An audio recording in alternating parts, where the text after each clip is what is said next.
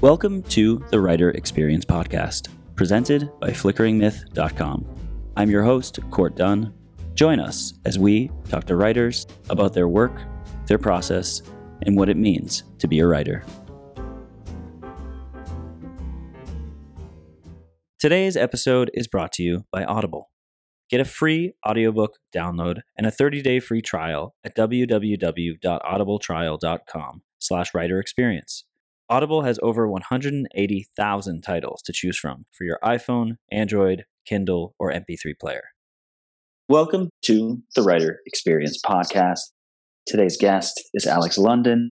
Alex writes books for adults, including One Day the Soldiers Came, Voices of Children in War, as well as for children, Dog Tag series, and Accidental Adventure series, as well as teens, including Proxy. At one time, a journalist who traveled the world reporting from conflict zones and refugee camps, he is now a full-time novelist living in Philadelphia. Alex's most recent book, the third and final installment in his Skybound Saga series, Gold Wings Rising, is in stores now. Alex, how are you? Really excited to have you on the show. Thanks. I'm excited to chat with you. You know, I feel like that how yeah. are you question is so loaded, especially... Especially for a podcast where you can't see my face and see my sort of like resigned shrug. I feel like how we're all kind of doing, right? Which brings me to the beginning of the podcast where we ask about where you are and then kind of transition into recent times, quarantine, all that. So first off, I mentioned in your bio, happen to know that you're in Philadelphia, but I know you also were in Brooklyn for a while. So can you walk us through where you are now, how you landed there, and how location ties in for you now? Yeah. It's actually kind of tied to my books, too. I'm very much a person who believes place is a character, both in life and in in fiction. So I, my husband and I lived in Brooklyn in Sunset Park for years, and we were starting a family, and it just hit us a couple years ago that why are we here? He's a teacher, so he could, you know, if he could find a job at a school somewhere else, we could live anywhere. I wasn't exactly ready to leave New York. He was kind of done with it. And we realized his life could be easier elsewhere. So we started looking around, and he found a great job at a great school in Philly and kind of dragged me along. um, but it grew on me. I went from having an office that was kind of squeezed into a closet to now I have an office with a couch and a fireplace in it. So I'm sitting at a big desk with a fireplace behind me and a couch and a view over the trees. And sometimes there's a hawk that perches in the tree right outside my office. So I do not regret the move to Philadelphia at all. I gained trees and grass, and it's been extremely helpful during the quarantine to have a yard to go out into. We have a two and a half year old, so she could run around in the yard during all of this. And before our, our dog passed away recently, but before that, he had a yard he could go into and run around. And so it's been just great for my mental health during all of this time. As far as the writing process in general, obviously, writing is a solitary experience usually. You mentioned that you're now in a kind of larger space with a backyard, all that stuff. You were in Brooklyn with much smaller spaces, I imagine. But from a writing perspective, how has quarantine affected you between being stuck in one place, regardless of the size of the space, and also just hearing, you know, everything that's going on? Has it affected you much, or has it left you otherwise kind of unaffected? I mean, even before quarantine, I had mental health struggles, so it certainly hasn't helped those. And it's been weird. It was definitely, as it I think has been for a lot of people, especially a lot of writers, the hardest year so far of my life. Creatively, I felt like it was extremely just draining. Emotionally, I felt like I was never getting enough done, managing between the toddler and my husband being a teacher from home. So my office actually turned into his classroom, and I went back to a closet for a little while. And just the news cycle and the stress of everything, going to the grocery store, worrying about my parents, certainly drained me. And I felt like I was getting nothing done and I was failing at everything. And then I looked back just recently on the year I had in terms of what I'd been producing. And I realized I had, in that time, finished the revision and then came out with Gold Wings Rising, the last book in the Skybound Saga, which started with Black Wings Beating and then the second book, Red Skies Falling. So I finished a trilogy that had been years in the making. I wrote and revised the first book in a new middle grade series called Battle Dragons, which we can talk about in a sec, and just finished the second book in that series and wrote two screenplays and two short stories. And I looked back at that massive output, which is more than normal for me, and thought, what? How did that happen? I didn't have as many hours in the day. I was exhausted all the time, eating poorly and drinking too much. And I thought, how am I doing any of that during, you know, toddler nap times? What? And I realized that writing had become a way of escaping for me from all the stress of what was going on. And so I don't know if I wrote well. I'm sure some of my writing was absolutely disastrous. There's a short story I finished that I know the draft is terrible and I have a lot of work to do to revise it. But just being able, if I could get into a flow, to just step out of our world for a little while and be in control somewhere, you know, where when you're inventing a world and inventing the characters, you know, they take over a bit, but ultimately, like, you're the writer, you're in control of what they do and say and the world they live in. And that was a great escape from this world where I felt kind of in control of nothing. And so I sort of, I was shocked by the productivity. And I think it was, I don't know if it was healthy or not, but it was my coping mechanism was just words and stories and just pouring out stories of all kinds as much as possible. Love that. While we're talking about writing during, you know, these times, how things are affected, obviously a lot of writers are affected. Do you have words of wisdom for those who are listening who maybe are struggling right now with writer's block, all yeah. the things that are going on? Are there words of wisdom or maybe some cheat codes, so to speak, to kind of yeah. get through? I've published twenty-five books, written twenty-seven, twenty-eight that will be published across all genres and age groups. And all I have learned in all of that is none of us have a clue what we're doing. And every book is different and every writer is different. And great advice for one person is terrible advice for someone else. So I wouldn't presume to like give advice. All I have really learned is to be kind to oneself, find what works for you. And if it doesn't work, if it's torture, then that probably isn't how you should be writing. That probably isn't your creative process. I don't think pain and torture and agony is a necessity for art. I think that is a lie we've been sold. And if you're in agony, then maybe part of your process isn't working, and it's okay to let go of those pieces of your process that are hellish for you. That is also easy to say, and I don't always take that advice. Finishing the Skybound Saga, this last book in the trilogy, was extremely hard for me. It's a series about trauma and healing and forgiveness, and both on a personal level and a societal level. And it's also a pretty brutal story about giant killer birds. And I had to process a lot of personal trauma and societal trauma in order to write it. And it was extremely difficult and brutal to get through that process, especially finishing it, you know, now in our political environment, even before the pandemic.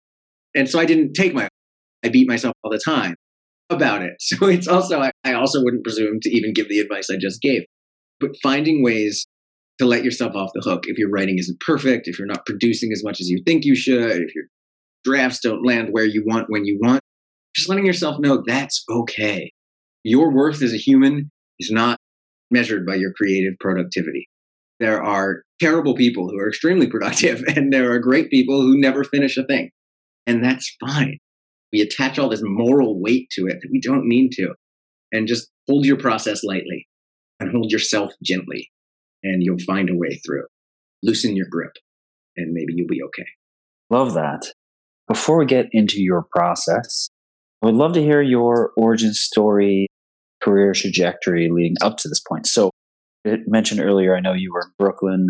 Can you walk us through, A, did you always want to be a writer? B, were you always based in New York? Kind of walk us through those early days and how you got to this point now. Yeah, so I started to want to be a writer around sixth grade when I realized that was a thing. I wasn't much of a reader. I kind of only became a reader because I realized I wanted to write. And I only realized I wanted to write because I loved making up stories and I always got in trouble for it. And my fifth and then sixth grade teacher kind of pushed me to start writing them down instead of just distracting my friends with them in class. And I really stank at it. And I had to learn how to write by reading. And so that got me hooked on it. And then I, I wrote a fan letter to Brian Jacques, who wrote the Redwall books, if you remember those, talking mouse fantasy things. And he wrote me back and encouraged me to keep using my imagination so that maybe I could grow up to be a writer one day. And that blew my mind, realizing that that was an option and that there was this famous adult from over in England where writers were from, apparently, in my head at the time. And he was telling me that my imagination was valid and that using it as a job was, was an option. And so from that point on, I knew I wanted to be a writer. I didn't know what kind of writer, you know. In high school, I wanted to be some kind of like deep poet type. And then college, I wrote a lot of really pretentious short stories. They were terrible. So I, I cast around a bit. And I was also, I'm a procrastinator. So I, I needed to learn how to write to a deadline. And journalism was great for that for me. So I started, I did an internship at Rolling Stone. And I knew I wanted to live in New York just because I had that romantic notion. So I went to college in New York and I did an internship at Rolling Stone, kind of discovered journalism through that and spent about five years as a, a freelance journalist and human rights researcher for an organization called Refugees International. And I don't know how or why they trusted me, but they did. And so I got to travel the world to some, some pretty rough places and meet all kinds of people, specifically focusing on young people who were going through some very serious, intense stuff in different war zones and refugee camps around the world, and documented their lives and their struggles and the things they needed and wanted, and was able to turn that into a tiny bit of a freelance career, and then eventually wrote a book about the young people I met. That was my first book. I thought I was going to go in the whole like nonfiction route. I wanted to be like a Sebastian Younger type, though I like go into war zones and write these really uh, heavy, intense things. And I wrote two books based on nonfiction books for adults, kind of around my travels to all of these places, and got burned out very quickly. I could barely make a living, and it was exhausting, and I was dealing with P T S D stuff and just all kinds of, it just wasn't working. But my boyfriend at the time, now my husband, worked in children's books. So our house, our apartment was just filled with children's books that I picked up and started reading, and remembered how Brian Jacques and how those Redwall books inspired me and set me on this path. And I thought, well, I want to I want to stop documenting all the horrible things the world can do to kids. And I want to maybe start just trying to write for them instead of about them, try and entertain them. And so I wrote my first series called the Accidental Adventures series, which are absolutely silly middle grade novels about kids who have these exciting, adventurous lives all over the world because their parents are famous explorers, but they want nothing to do with adventure and excitement. They just want to watch television and be left alone. They're like extremely boring kids having very exciting lives. And they were very silly. I didn't really know what to do with them. And it was random luck that an editor at Penguin wanted to try and turn my book about child soldiers to do a kid's version of them. And we worked together for a little while trying to make that happen. It didn't work out. But when it all fell apart, she said, "Hey, have you ever thought of writing children's books?" And I was, luckily I had, and I had a manuscript ready to go. And I said, "Yeah, I have actually." And Jill Santopolo is her name. And she had faith enough in that series and that vision. There were four books. We ended up doing ten books together. She did my first young adult novel, Proxy. We did a lot of books together. And through that, I just became a part of the children and young adult literature community, which led me to write some books for Scholastic and then Macmillan with my new series. So I've just, I found my place, really. I felt like children and young adult literature was where I was headed. I just didn't know it. And it became, it really was my calling. So it was, it was not a planned journey, but it was mostly luck and happenstance. And then a lot of work to take advantage of the opportunities I was, I was lucky enough to have. Love that. Alex, before we start, I would love to discuss the overall theme. Originally, I thought we could talk Gold Wings Rising. Obviously, we should definitely focus on that since it's the most recent book. But it might be cool to talk about writing a trilogy in general. Are you cool to kind of school us on that process, or yeah, to the best of your ability? I've written middle grade trilogy and uh, a couple of quadrologies and duology, and then this this latest epic fantasy trilogy. So yeah, I guess I guess I can share. I don't know anything. Is oddly what I know. It's really hard. I don't know that I'd do it again. You know, three books, you know, each book has to, I feel like, stand on its own and be dramatically fulfilling, but also they're part of a larger story that kind of has its own three-act structure. So you've got this like fractal where each book, I tend to think in a three-act structure. So each book has its act, and then each book is itself an act. And it's a lot to balance. And you end up, it's hard, basically. I don't know what wisdom I have. I think the zooming out idea is kind of what kept me going when I started the trilogy, the Skybound Saga and Black Wings Beating. It's a very personal story between this brother and sister and their kind of emotional arc as they deal with this epic quest they're on and these giant killer birds and this, you can sense there's things at the edges of their lives, growing political troubles in this world, but it's very much their relationship and how the stressors of this fantasy world and these giant mythic killer birds called the ghost eagles impact them. And then in book two, we get sort of a zoom out and we start seeing the political machinations and how their personal journeys are part of a larger societal journey. And then book three is the simultaneously a zoom in and zoom out, how what we established emotionally for them in book one and politically for them in book two need to kind of achieve synthesis in book three, for that the journey cannot be completed until both the personal and political are somehow completed or resolved. So the emotional journey and the larger societal journey are explored in two separate books that are then woven together to realize there is no difference between them in the third book, if that makes sense. So it's you're weaving these braids and or juggling plates. I'm really I'm not sure what the, what the right metaphor is here. It's it's a lot.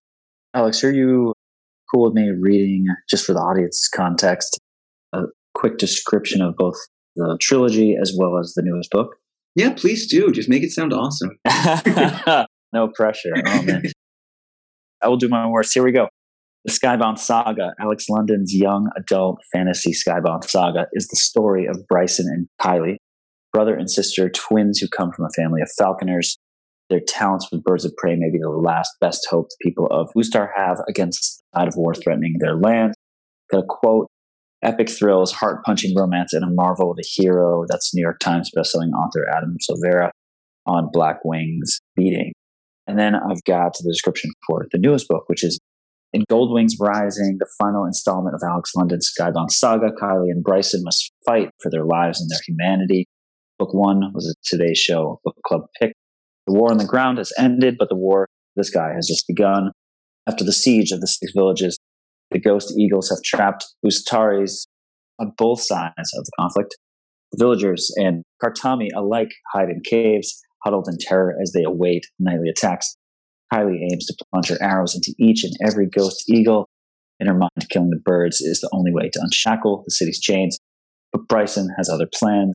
While the humans fly familiar circles around each other, the ghost eagles create schemes far greater and more terrible than either Kylie or Bryson could have imagined. Now the tug of war between love and power begins to fray, threatening bonds of siblinghood and humanity alike. Very cool stuff. So this book, the most recent book in the trilogy, before we even get into process, just came out. How are you feeling about it? You know, it's hard to release a book during a global pandemic. So, you know, I feel good. I'm very proud of the book.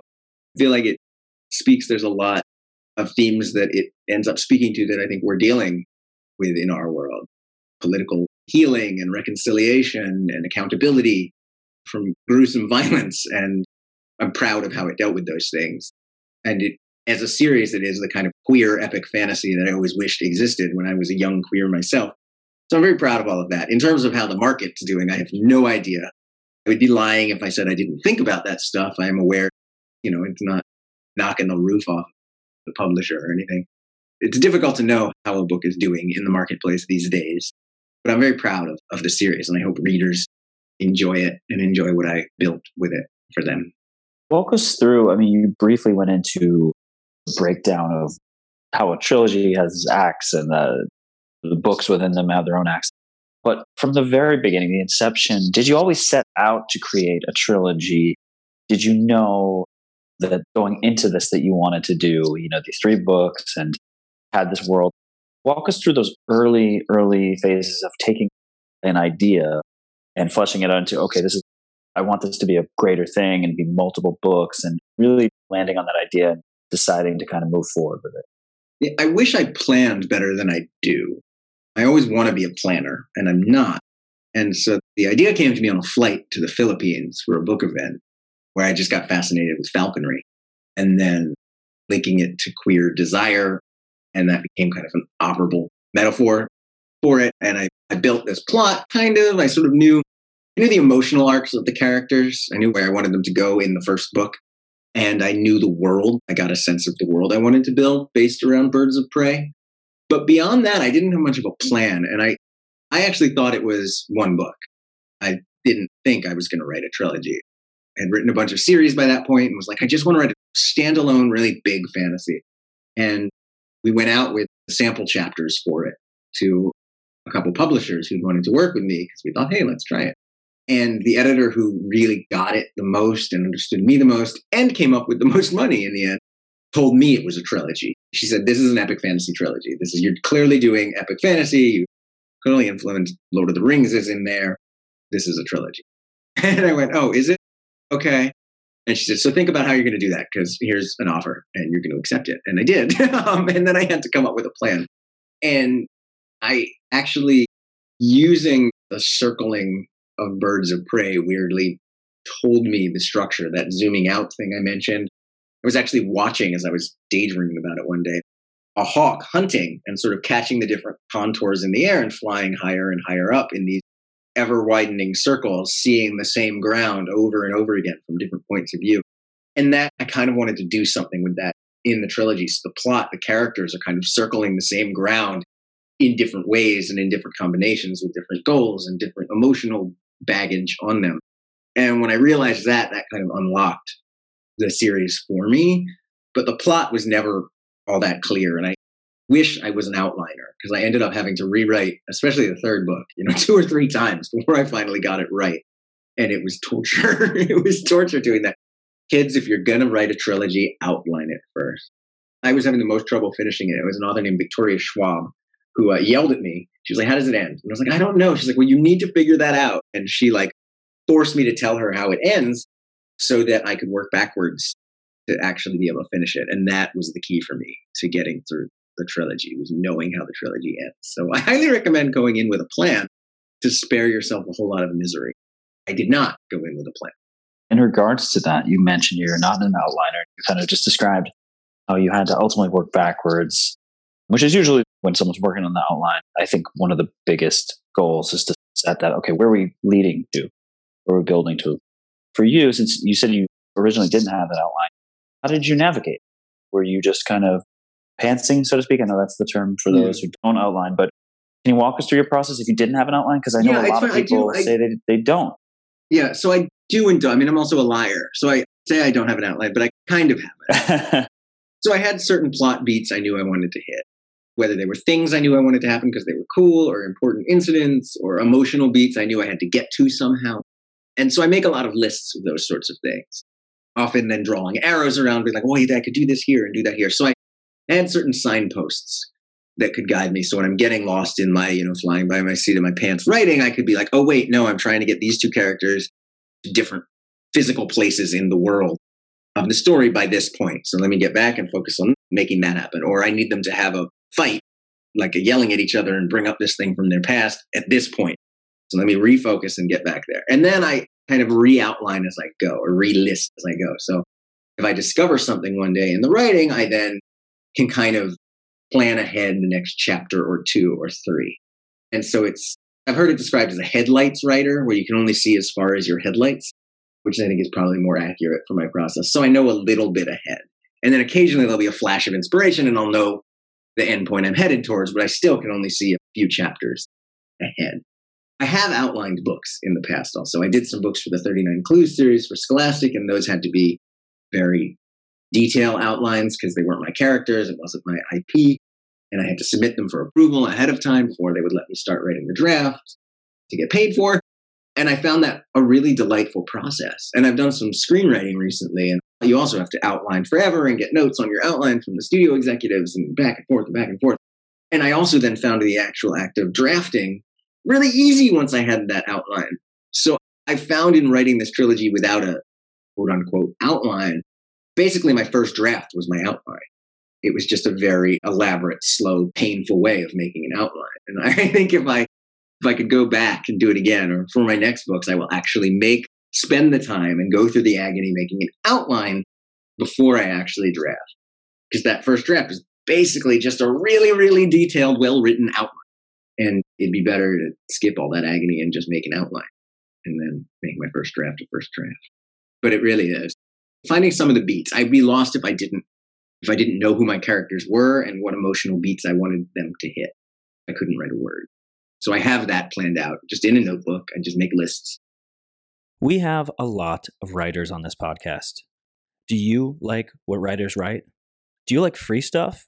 Well, Audible is offering a free audiobook download for listeners of the Writer Experience podcast with a free thirty-day trial to give you the opportunity to check out their service. I recently downloaded James Joyce's Ulysses for my commutes into the city, while our producer Harry, who may or may not exist, has been enjoying J R R Tolkien's The Hobbit. To download your free audiobook today, go to audibletrial.com slash writer experience. Again, that's audibletrial.com slash writer experience for your free audiobook. What's your favourite film of all time? It might be a sophisticated classic, a childhood favourite, or an enjoyable pile of trash you just can't help but watch over and over again. The Pick of the Flicks podcast, hosted by me, Tom Beasley, is all about celebrating people's favourite movies in whatever form they take. Each week, I interview a different guest about their chosen favourite, whether I agree with their choice or think they're as mad as one of Tom Hardy's accents. So tune in to Pick of the Flicks every week on the Flickering Myth Podcast Network and subscribe with your podcast app of choice. Maybe your favourite film will be next. Hi, I'm George. And I'm Sam. And we're from the That's a Classic podcast on the Flickering Myth Network. We both bring three films each from a certain genre, and we battle it out to find out which is the ultimate classic. So you can listen to us on Flickering Myth, iTunes or Spotify. Check out what classic we choose every week. You just mentioned knowing who your characters are. You beat me to my next question, which is about characters. Is there a process you go through to decide who the characters are? Is there a list of questions you ask yourself to truly get to know the characters, and how do you kind of decide who they are, and how does that affect plot? Yeah, I mean, I would say character is more important than plot. No one cares about a plot unless they care about the character. For me, I I like to know what my character wants, what they think they want. I like to know what their secret is, what their biggest, like deepest secret is. And I like to know what they're willing to do to get what they want, or at least when it starts, what they think they're willing to do. So sort of a desire, how badly they want what they want, and what secrets they have. And if I can start with there, then incidents and plot points can change those things and press on them. But if I know what their desires are, what their wounds are, so I guess that's another thing I ask myself, like, what are their wounds? Like, what hurt them?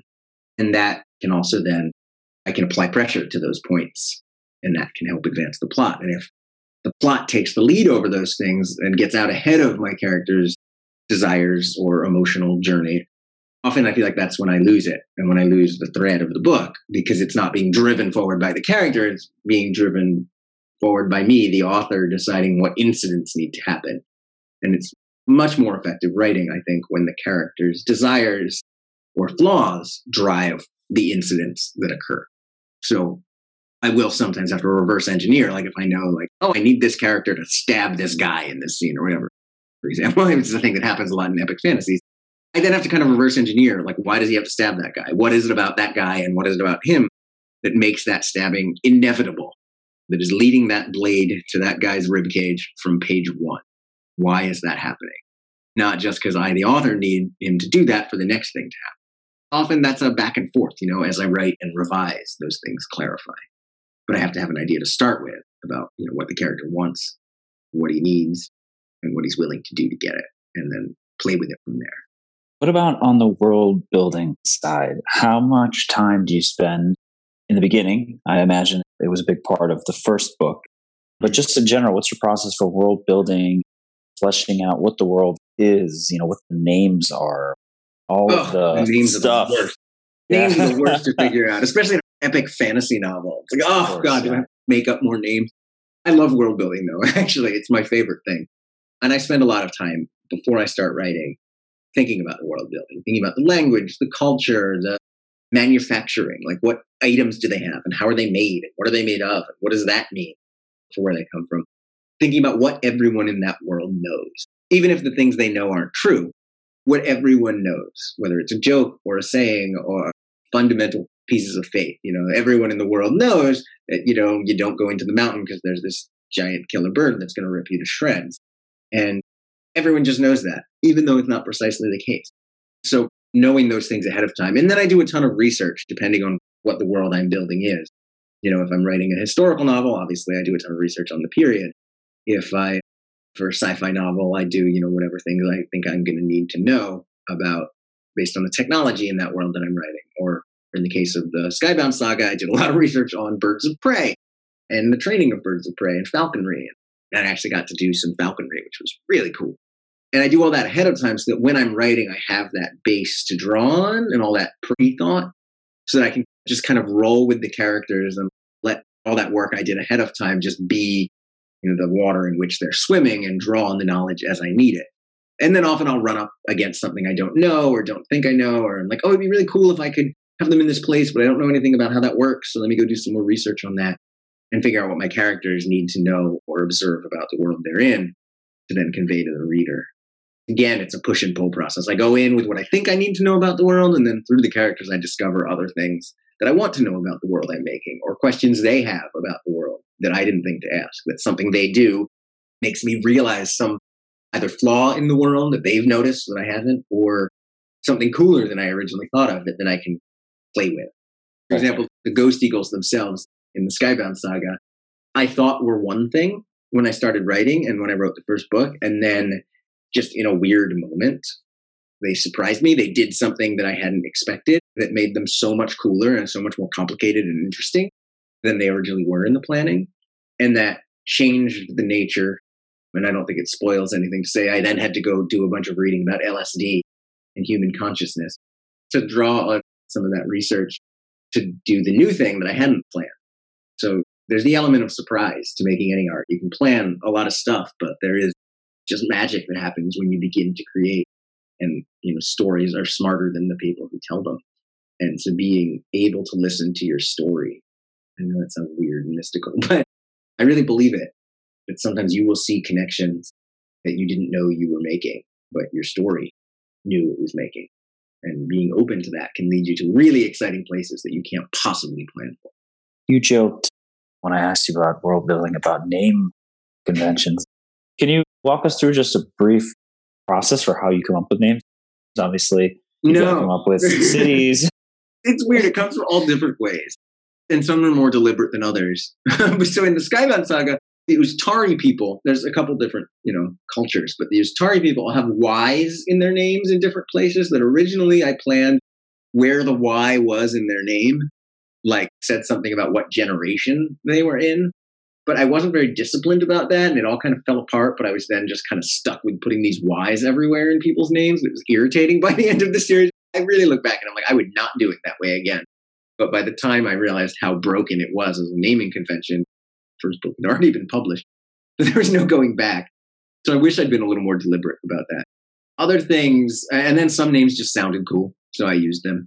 But in other books of mine, I'm very detailed about why people have what name they have. For the Proxy series, I spent forever thinking about every name and why it was assigned to the person who had it and what that said or didn't say about them. And there were, within the world, naming conventions that I figured out in detail, and they were quite complicated, and I really enjoyed that process. You know, it's part naming is part of culture. And if you're inventing cultures or transmitting cultures that exist in our world to readers, you have to do all that work of what is the cultural weight attached to these names, whether it's a made-up culture or a real culture. You can't go in ignorant. If you do, you end up in trouble with a bunch of names with Y's in them and that you're stuck with. So taking naming seriously, I think, is there's a reason writers agonize over it. And I definitely do agonize over it, especially because now I feel like I've messed up. It's cool. I don't fully regret the names that these various Ustari people had. I just think I, I fell down on the discipline of it in exchange for other things. You know, a book is a big thing, and especially writing a book under deadline, you're juggling a lot of balls. And nobody keeps them all in the air perfectly. And so I feel like some of my naming conventions in the Skybound Saga, I dropped a little bit. They're a little sloppy, even though they're kind of cool. Other books, I've dropped other balls. Again, in my mission to be kinder to myself, I'm also very aware of, of the flaws. I love the honesty behind that too, because I think just as easily you could say, oh yeah, no, all of that was perfectly planned and exactly oh, yeah. what we wanted. And it's great to hear. I mean, writers are generally, the process. You know, we're all describing our writing process, I think, is always a little weird. We're describing something that's actually indescribable. So we look for ways to do it, and we look for metaphors that apply, and headlights writers and pantsers and all these different ways of describing it. And all of them are true, and all of them are a lie. Everything contains pieces of everything else. And so I'm really, I've become very skeptical of absolute certainty in anything with making art of any kind, because that kind of drains the magic from it. So while there's craft, you can learn and work hard at and should do that, there's magic too. And we have to be open to it. Love that. What about themes? When you go into writing a book, do you have a list of themes handy, or do you kind of no. come up with themes organically? Do those things kind of yeah they they I think it, right? They surface as a right. That has to be organic. I think if I can start with an idea, you know, I knew in the Skybound Saga there would be themes about ambition and trauma and regret, but the book had ended up having very different ideas than I thought it would about all those things in the beginning. Or in the Proxy series, I knew that there would be a theme of debt and sort of hyper-capitalism run amok. And so those were kind of thematic concepts I knew I'd be playing with. But in terms of deciding kind of a verdict on them or having some sort of message with them, I think that's death. So I try and avoid deciding what I feel about a theme until the book is done, because I really think that's what belongs to the reader. What about finishing the book? Editing process, you know, you talked about writing it, but what about getting to a point where you've got a draft, but you've got to get the draft closer to a finished thing? What does that process look like? How many rounds and how much time is spent getting something to what feels yeah. like a perfect place? I draft very quickly. I'm a big fan of vomit out the story. It doesn't have to be good. Just get it out on paper, because the worst writing you ever do will be better than the best writing that you never do. So I dump it all out really fast, and then I revise. I actually really like revision, because again, I feel like that's where you start seeing the themes. That's where you start seeing the connections. That's where you start seeing the things your book knows that you didn't, that you don't know. And you start realizing, hey, this book is smarter than I am. And if it's not, then you probably have a problem somewhere else in it. I, as a writer, don't love writing books that feel really controlled. And I don't love reading books that feel like everything was just so tightly. It's like, like a Swiss watch. I'd rather have a sundial. So I like a little chaos in that process. And revision is where you start seeing the magic of what the chaos can produce. And then tightening it and cleaning it and polishing it and make sure it actually, you know, functions the way a book should and the way a story should. So I go through, it's a little different for every book, but I'd say on average four or five rounds of revision before I show it to my editor. Then I'll usually do two with. And then copy editing, you know, there's that whole process that makes it neat and makes me sound smarter than I am. That the grammar is better than it is. So by the time all is said and done, you know, from my first draft on my computer to the book in your hands, it's probably been through anywhere from eight to ten rewrites. And they're not all huge, like page one rewrites. Some of them are just tweak this or move this paragraph or delete this scene, tweaking the sentences. But some of them are like, okay, this whole section doesn't work. Try something else. Alex, do you have time for a couple bonus questions before we go? Yeah, the toddler is sleeping. The husband is also sleeping. The snow is falling. It's a lovely day for talking about writing. Love it.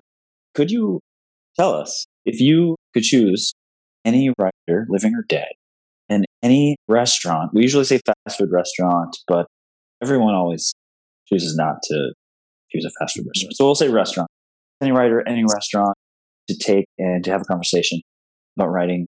Which writer would you choose? Which restaurant and why? Oh, this is so hard. First of all, because there's a pandemic, dude. We should not be eating in restaurants.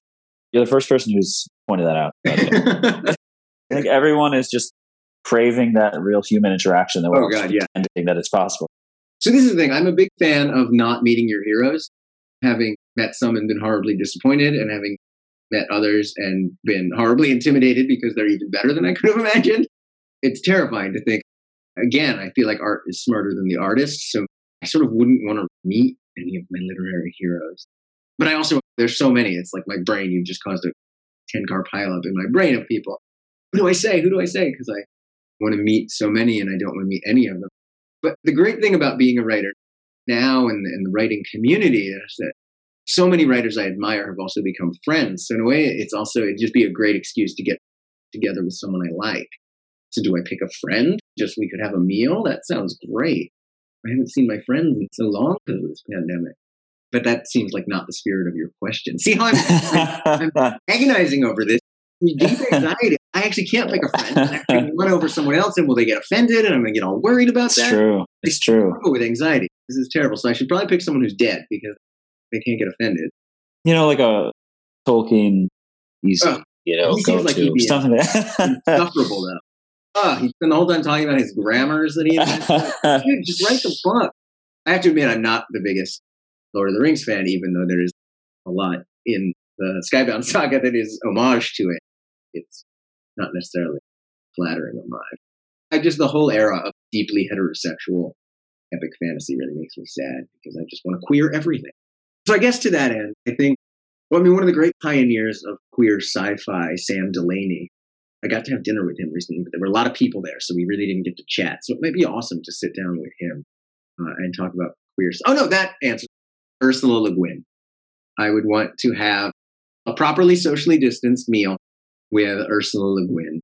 And what meal would I want to have? I think, was she a vegetarian? She feels like someone who's a vegetarian. So it would probably have to be a nice vegetarian meal. Really, she seems like she'd be a good cook. Maybe I want to go to her house and just, you know what, tea and cookies. I want to have tea and something sweet with Ursula Le Guin on her porch. The last question. I know you, at the beginning, you said it's tough to give advice to writers, aspiring writers. But what about if you had to choose one thing from your entire career as a writer so far?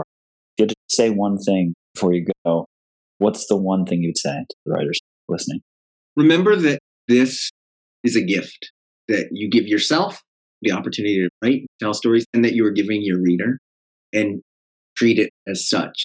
Even when it's painful, even when you're writing painful things and ripping your own emotional guts out, remember that this is a gift and it is a joy and it is an act of kindness and generosity to tell someone else's story and to give yourself space to tell a story.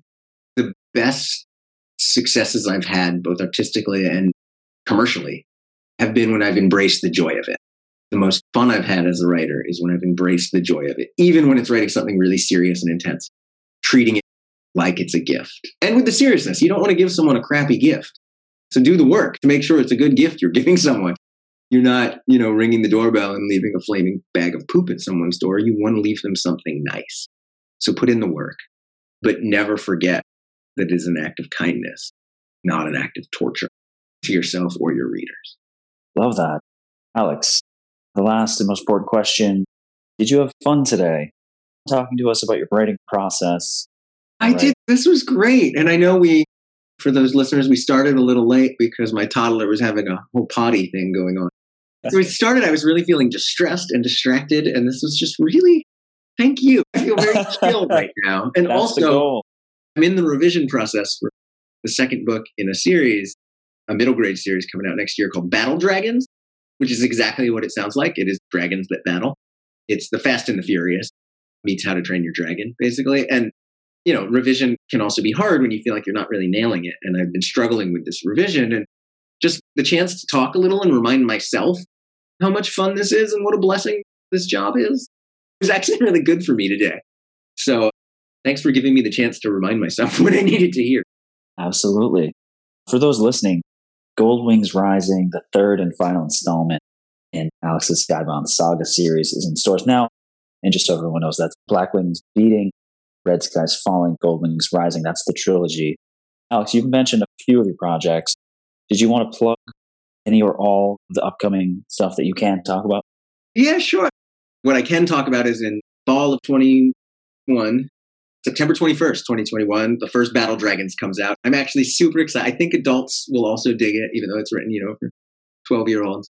It's action-packed. It's a cyberpunk dragon story. It's an homage to Akira and the Fifth Element and also, you know, dragons and the Fast and the Furious, which I actually love as epic storytelling. So it's kind of my tribute to all those things. It's a blast. I think readers of all ages will really dig it. So keep a lookout for Battle Dragons next fall. Love that. What about your social media? Is there anything you want to plug? Twitter, Instagram, I, I website? Leave all social media. Yeah, I'm on Instagram. I'm on Twitter. I'm not even going to plug it. Anyone who's interested can find me. I'm not that interesting on social media, so no pressure. But I'm also very findable. So I'll just leave it there. People will have to use their sleuthing skills. Awesome. There was for a while on Twitter an Alex London who was a hustler, a male hustler in London. And I'm not that one. He was a gay male escort who was into Shakespeare and Doctor Who. So, like, we could have actually almost been the same person, except I'm not a sex worker. But I, like, wanted to know this guy. But as a kid's writer, it was a problematic name to share. But I think he's since left Twitter. I wish him well, but I'm kind of glad. Very findable on Twitter, on Instagram. I don't really keep up my Facebook because that's a giant evil. company, even though I know they own Instagram and it's basically the same thing. There's a monster at the end of every piece of capitalism. Yeah, I'm on all this stuff. Thank you if you're listening. Buy the books. Check them out. The trilogy's out there. It's in stores. That being said, Alex, it's been an honor. Really fun huh. to talk. Your process, fantasy, trilogies, all that stuff. And yeah, thank you for taking the time to speak with us. Have a great day. You too.